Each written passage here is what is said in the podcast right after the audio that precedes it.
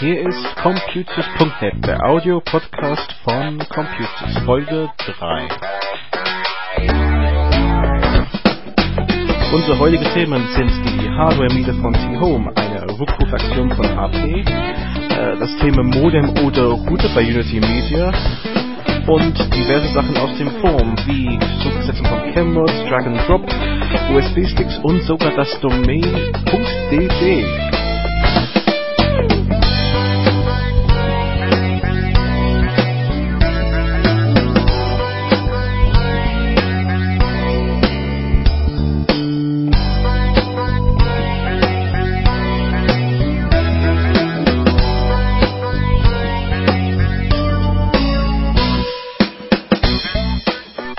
Hallo und herzlich willkommen zum computius punkt net, der Audio-Podcast von Computius, heute mit der dritten Folge, und wir haben viele interessante Themen. Ich fange hier an mit etwas, was mir vor ein paar Tagen ähm, ja, mitgeteilt wurde von T-Home. Das ist ja die Konsumersparte der Telekom, und zwar, das ist so, dass bis jetzt, wenn Sie da D S L haben wollten, also D S L-Anschluss, egal mit welchem Tarif dann dahinter, Sie hatten die Möglichkeit, subventioniert Hardware zu bekommen. Das heißt, Sie haben vielleicht einen Speedport ausgesucht, ähm, kleiner gab es mit vielleicht äh, mehr so W L A N basiert. Es gab auch größeren Speedports mit dann mehrere LAN-Anschlüsse, vielleicht sogar mit den I S D N, A B W A N da drin. Ähm, ja, hat man ausgesucht, war es natürlich subventioniert in dem Moment, und das fand ich eigentlich schön. Da konnte ich immer bei einer Bestellung mit einem Kunde dann durchgehen und sagen, oh, ich nehme bestimmte Speedport dazu zum guten Preis, und in der Regel diese Preise waren, ja, ich sag mal, günstiger, als man sonst im Handel für eine neue Router-Kombination hätte, weil, ja, subventioniert halt. Jetzt hat die Telekom eine neue Idee, und ich finde das fast ein, ein Werfzurück in der Vergangenheit. Ich weiß nicht, ähm, was jetzt unser Durchschnittsalter an Hörer sind. Früher war das so bei der Telekom, sorry, bei der Deutschen Bundespost, man hat sein Telefon gemietet. Also man hat auch nicht einfach so reinstecken können in die Wand. Da kam ein Telekom-Techniker, hat dann in der sogenannten Verbinderdose ähm, aufgemacht, Telekom, Telefon angeschlossen, und ähm, ich habe sogar gelesen, dass man es sogar dafür verplombt hat, dass man gesehen hat, wenn irgendwas da gemacht wurde. Und irgendwann hat es dann der Wechsel gemacht zur T A E und so weiter. Aber dieser Gedanke, man hat von der Telekom sein Telefon gemietet zum Monatspreis. Ich kenne das auf jeden Fall von England noch, und ich weiß, dass es in Deutschland das halt gab und dass einige Leute immer noch heutzutage diese alte Telefon entweder stehen haben oder ja im Schrank stehen oder vielleicht sogar weggeworfen, zahlen noch die Miete dafür. Und ich dachte, das wäre eigentlich ein, ja, ein Geschäftsmodell von gestern, und ich war fasziniert, dass das wieder zu sich kommt jetzt, und es wird alles wieder neu aufgerollt, und wir machen das jetzt mit Hardware. Ich gebe Ihnen mal ein Beispiel. Ähm, ein Speedport W fünf null drei V hat früher subventioniert, sagt mir die Telekom, neunundvierzig neunundneunzig Euro gekostet. Jetzt haben Sie die Wahl. Sie können sie ja monatlich mieten. Entschuldigung, Sie können es monatlich per Monatszahlung, das Wort Miete habe ich nirgendwo gefunden in der neuen Version. Um, das kostet dann über zwei Jahren momentan vierundvierzig Euro vierzig ähm, ausgerechnet. Oder Sie können es kaufen. Aber kaufen unsubventioniert kostet neunundneunzig Euro neunundneunzig zuzüglich Versandkosten. Und damit ist natürlich so ein Speedport vielleicht doch in den normalen, ich sag mal, Preiskategorien, wo ich dann vielleicht bei einer Beratung überlege, ist das genau, was ich will? Oder ist eine, sagen wir, Zwei-Box-Kiste, äh, Zwei-Box-Lösung besser? Oder vielleicht so eine Drei-Box-Lösung, so Modem, Router, W L A N, je nachdem, was der Kunde braucht. Also dann, ich sag mal so, wenn die Preise vergleichbar sind, kann man vielleicht was anderes machen. Andererseits, mit dem Monatszahlungsoption gibt es ein paar interessante Sachen, zum Beispiel, dass Sie dann nach einem Jahr oder zwei Jahren, was auch immer das ist, können Sie dann updaten und sagen, ich hätte gerne ein besseres Modell, ich hätte gerne ein neueres Modell, und dann wird das halt ausgetauscht. Ähm, ja, Nachteil ist natürlich, wenn Sie irgendwann aufhören und dann ja, dann ist das halt nicht Ihnen. Sie haben es ja nur gehabt auf Monatsbasis und müssen Sie jetzt alles wieder abgeben. Was ich besonders faszinierend fand, war die Tatsache, dass es keine Mindestvertragslaufzeit gibt. Also es ist theoretisch möglich, die Hardware unabhängig von, sagen wir, den Laufzeit der Vertrag für D S L zu haben, die ist ja zwei Jahren in der Regel, können Sie für ein halbes Jahr den Router haben und, ja, ich weiß nicht, danach dann quasi kündigen, abgeben und was anderes. So ist auf jeden Fall ein interessanter Weg zu erfahren, was man braucht zu Hause. Da kann ich natürlich einen gewissen Nutzen sehen, dass ich sage beim Kunde, okay, wir nehmen jetzt einen bestimmten Speedport, wo ich eigentlich empfehlen würde. Wir installieren das erstmal auf diese Monatsbasis und schauen dann. Und vielleicht über der Zeit wird der Kunde dann feststellen, ja, eigentlich bräuchte ich mehr oder ich brauche doch nicht so viel. Und dann haben wir das auch vielleicht anders gelöst, als es bisher war. Kommen wir zum H P. H P war auch diese Woche in den Nachrichten für ihre Akkus. Und zwar ist das so, dass ähm, man festgestellt hat, dass einige Laptops, die zwischen August zweitausendsieben und Januar zweitausendacht hergestellt wurden, unter Umständen defekte Akkus haben. Und zwar nicht so ungefährlich. Ich habe bei Heise dann gelesen, dass sie sogar überhitzen und ins Brand geraten können.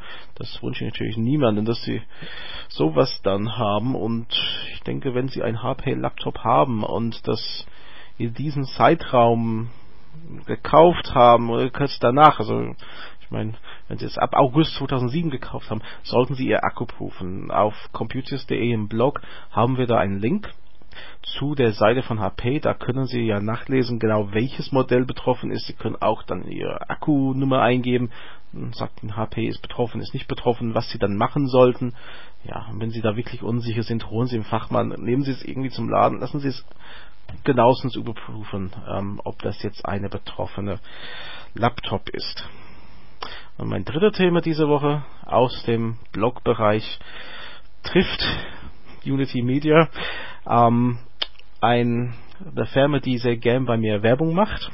Wir bekommen regelmäßig, ich will jetzt sagen wöchentlich, aber es ist schon etwas ähm, öfter, also ich, mindestens, mindestens zweimal im Monat würde ich behaupten, jetzt ohne jetzt nachzuzählen, aber ich habe ja die ganze Umschläge hier, das mache ich bestimmt irgendwann. Ähm, Werbung. Geht mir heute nicht um die Werbung, mir geht es um die Art, mit dem die Technik umgangen wird. Ich erkläre das mal so. Ein normaler Unity Media Anschluss, das ist ja für diejenigen, die nicht in diesem Gebiet wohnen, wo das ist, äh, Kabel letztendlich. Das ist Internet und Telefon durchs Kabel.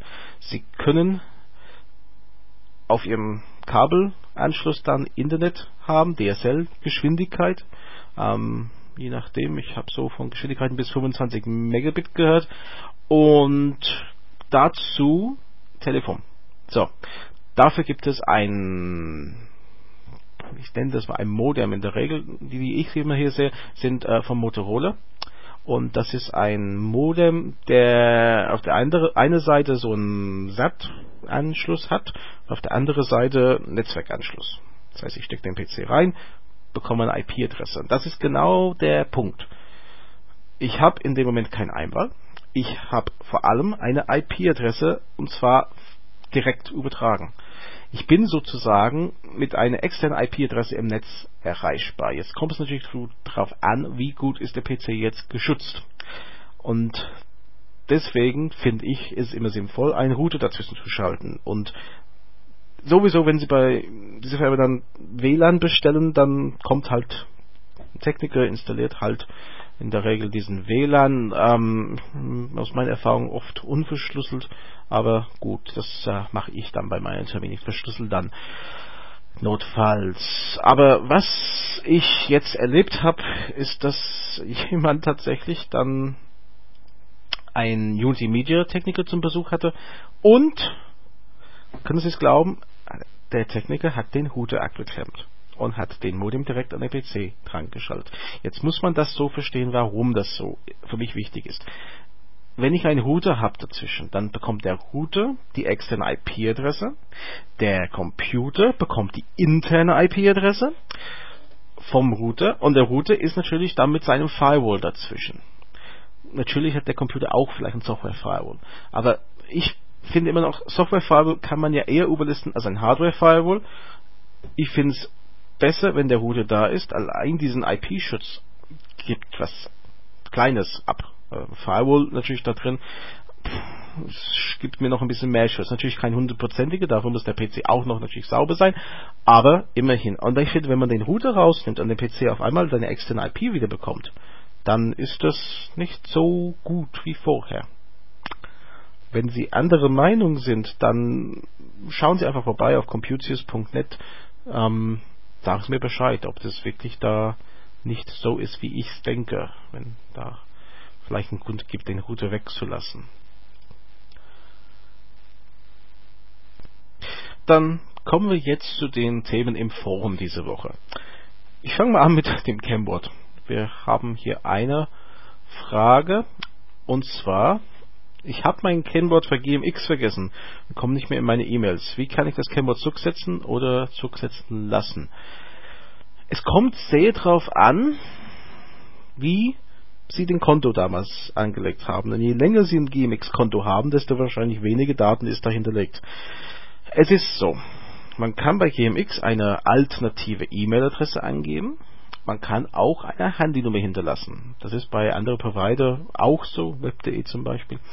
Wenn Sie das Passwort vergessen, dann haben Sie verschiedene Möglichkeiten. Vielleicht haben Sie noch Zugriff über ein Programm wie Outlook oder Thunderbird auf das E-Mail-Postfach. Dann können Sie eine Mail zuschicken lassen, um das Passwort zurückzusetzen. Da gibt es auch einen Freischaltcode entsprechend. Aber Sie können auch auf die alternative E-Mail-Adresse, den Sie beim Anlegen des Kontos angegeben haben, den Link schicken lassen. Sie können aber auch an Ihrem Handy, wenn Sie das angegeben hatten, eine S M S schicken lassen. Da ist auch ein Freischaltcode drin. Also eine von diesen vielen Varianten macht es relativ einfach, den Passwortfeed zu gelangen. Nur, wenn Sie das nicht gemacht haben, kein Alternativ-E-Mail, kein Zugriff mehr, kein S M S, äh, Handynummer hinterlegt, dann bleibt dem wohl nichts anderes übrig, als G M X anzurufen. Bei anderen Provider entsprechend genauso.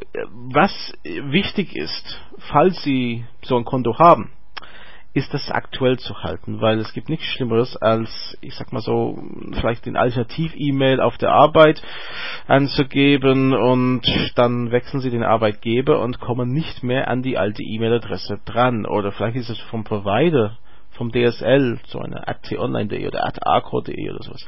Ähm, E-Mail-Adresse, dann kommen Sie auch nicht an diese E-Mail vielleicht ran, wenn Sie den D S L-Provider gewechselt haben. Deswegen, das sollte man aktuell halten. Handynummer genauso. Ich meine, es gibt Leute wie mich, ich habe den gleichen Handynummer seit ähm, ja, inzwischen zwölf Jahren. Andere Leute wechseln so oft ihr Handy, dass die immer wieder neue Nummern haben. Muss auch da aktuell gehalten werden. Aber die Schritte haben wir jetzt ausführlich im Forum, also computius punkt de slash forum. Da können Sie nachlesen, genau wie man dieses Passwort zurücksetzt. Vielleicht ist das etwas, was man ausdrucken soll, neben Computer hängen, für den Fall, dass es mal passiert.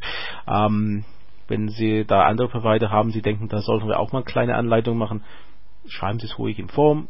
Schauen wir, für was wir dann in Zukunft da kleine solche Anleitungen schreiben. Was wir auch noch in Anleitung hatten, wie der Zufall haben will, ist für sogenannte Drag-and-Drop oder wie man es auf Deutsch so schön nennt, ziehen und ablegen. Es hört sich relativ banal an, das ist eigentlich das Grundkonzept von ja, so Windows-Systeme, auch bei, ich sag mal, andere, bevor haben wir sie W I M P-Systeme genannt. Und es gibt verschiedene Möglichkeiten, wenn Sie Datei ziehen, und das wissen viele nicht, dass Sie entweder verschieben oder kopieren oder dritte Variante in Verknüpfung anlegen. Den lassen wir erstmal weg für heute. Wichtig ist, es gibt zwei Tasten, die damit wirken. Wenn Sie Shift drücken, dann sagen Sie, ich möchte eine Datei verschieben. Drücken Sie die Steuerung-Taste dagegen, dann möchten Sie die Datei kopieren. Das ist erstmal für Dateien wichtig. Das heißt, Sie ziehen ein Datei auf einen U S B-Stick oder vom Laufwerk zu Laufwerk, um mehr Steuerung darüber zu haben. Können Sie mit Shift und Steuerung Taste ähm, das entscheiden, ob das gezogen wird oder kopiert wird. Es gibt eine andere Möglichkeit, Sie machen es mit der rechten Maustaste, dann kommt auch eine kleine äh, sogenannte Kontextmenü und fragt Ihnen das ab. Wo das besonders wichtig ist, meiner Meinung nach, ist in diesem Programmmenü. Es ist eine der Sachen, die ich oft sehe, wenn ich einen P C einrichte, dass man dann gleich in Start Programme geht und ja, das, was man also braucht, schnell auf den Desktop zieht und dabei verschiebt.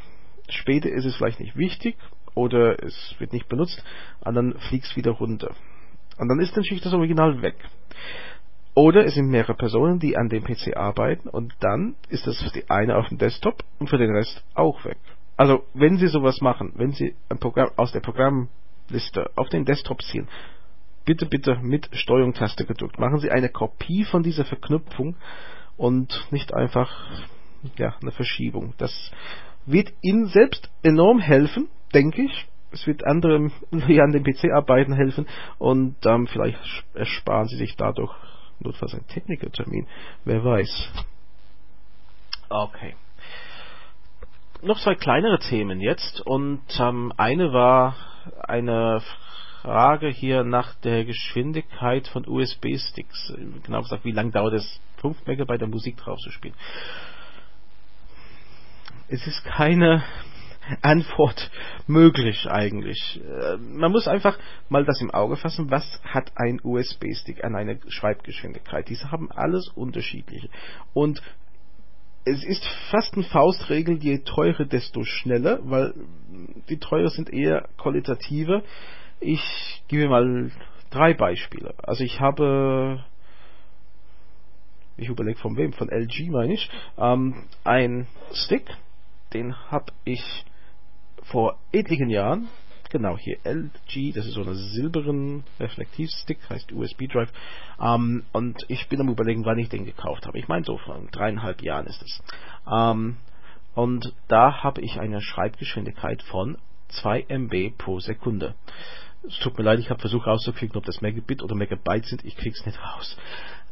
Habe ich jetzt verglichen mit zwei Sticks, die ich hier am ähm, sonst normalerweise verkaufe. Es gibt ja von Corsair den Voyager oder wie wir im Videopodcast gerade besprechen, den Survivor.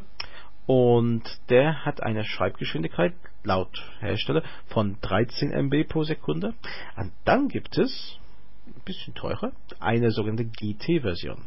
Sehr passend für mich, dachte ich, aber ähm, der kann mit vierunddreißig Megabyte pro Sekunde schreiben. Also das ist natürlich eine Wahnsinnsgeschwindigkeit, um auf einen Stick zu schreiben. Schön und gut, aber was nutzt das, wenn Sie dann eine U S B-Port haben, der das nicht schafft? Wenn Sie jetzt so eine, im schlimmsten Fall einen U S B eins Port haben, das wird natürlich diese Geschwindigkeit gar nicht mehr mithalten können. Und da ist das alles nicht so relevant in dem Moment. Mit U S B zwei sieht es eher besser aus.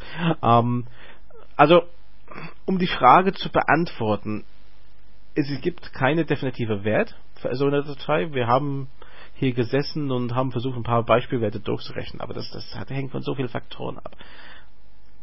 Einfach auf den Stick schauen. Ich sag mal, die meisten neueren Sticks sind in der Tat schneller.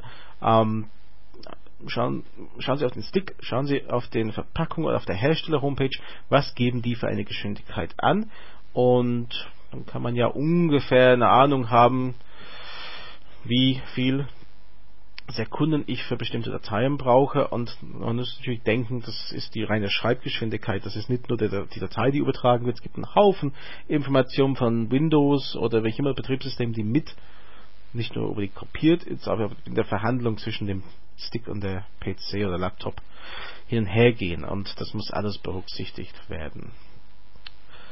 Ja, und zum Schluss, ich hatte eine Frage des Tages am Freitag, der mich persönlich interessiert hat. Und zwar, ich habe irgendwann erfahren, dass es eine Endung gab, .dd. Also es gibt ein sogenanntes Top-Level-Domain-System im Internet. Das ist das allerletzte, quasi auf der rechten Seite von der Domain, wie computius punkt net oder computius punkt de. Gab es vor, auch nicht nur .de, gab es .dd, habe ich gehört. .de Nutzer-Info wurde neunzehnhundertsechsundachtzig eingeführt und nach ein bisschen Recherche kam raus, dass es steht ja offiziell, es steht in Wikipedia auf der D D R-Beitrag, dass das reserviert war. Man hat offensichtlich gesagt, okay, .de für Bundesrepublik, .dd für die D D R. Nur ähm, kam es eigentlich nie dazu, außer beim internen Verbrauch bei der Uni Jena, die dann uni-jena.dd in ihrem Rechenzentrum eingesetzt hat. Ich will nicht zu viel jetzt sagen, es gibt einen sehr interessanten Artikel im Internet von einem Herrn Robert Scheck und der hat das wirklich tiefgehend recherchiert und mit Leuten gesprochen, die aus dieser Zeit noch quasi aktiv waren, und da habe ich einen Link, also wenn Sie beim Computius Forum vorbeischauen, werde ich auch dann in den äh, Podcast-Notizen reinlinken. Lesen Sie das, es ist faszinierend. Es ist wirklich faszinierend, was man schon, also erstmal wie neu diese ganze .de, .dd Sachen sind. Also diese ganze T C P I P ist gar nicht so alt, wie man vielleicht denkt, wirklich an, in seinen Einsatz, verglichen mit anderen Sachen, die man von so ARPANET und sowas denkt. Also wenn man ein bisschen mit der Geschichte von den Internet sich beschäftigt. Und die Tatsache, dass die D D R Verbindungen ins Westen hatte, dass es tatsächlich letztendlich vorgesehen war, da Domains zu haben, auch wenn es dazu nicht kam. Das hat mich sehr interessiert. Aber das ist auch leider alles für diese Woche. Ich hoffe, es hat Ihnen gefallen. Besuchen Sie bitte unsere Homepage unter w w w punkt computius punkt net. Da finden Sie auch die Links zu unserem Forum und natürlich zu unserem Newsletter. Tragen Sie sich da bitte ein. Dann haben Sie immer die neuesten Infos.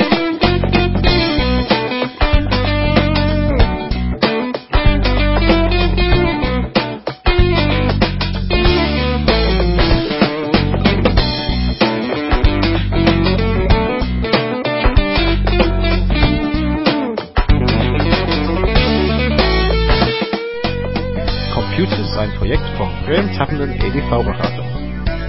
Verantwortlich für den Inhalt ist Graham Tappenden in sechs eins vier vier null Oberursel, Deutschland.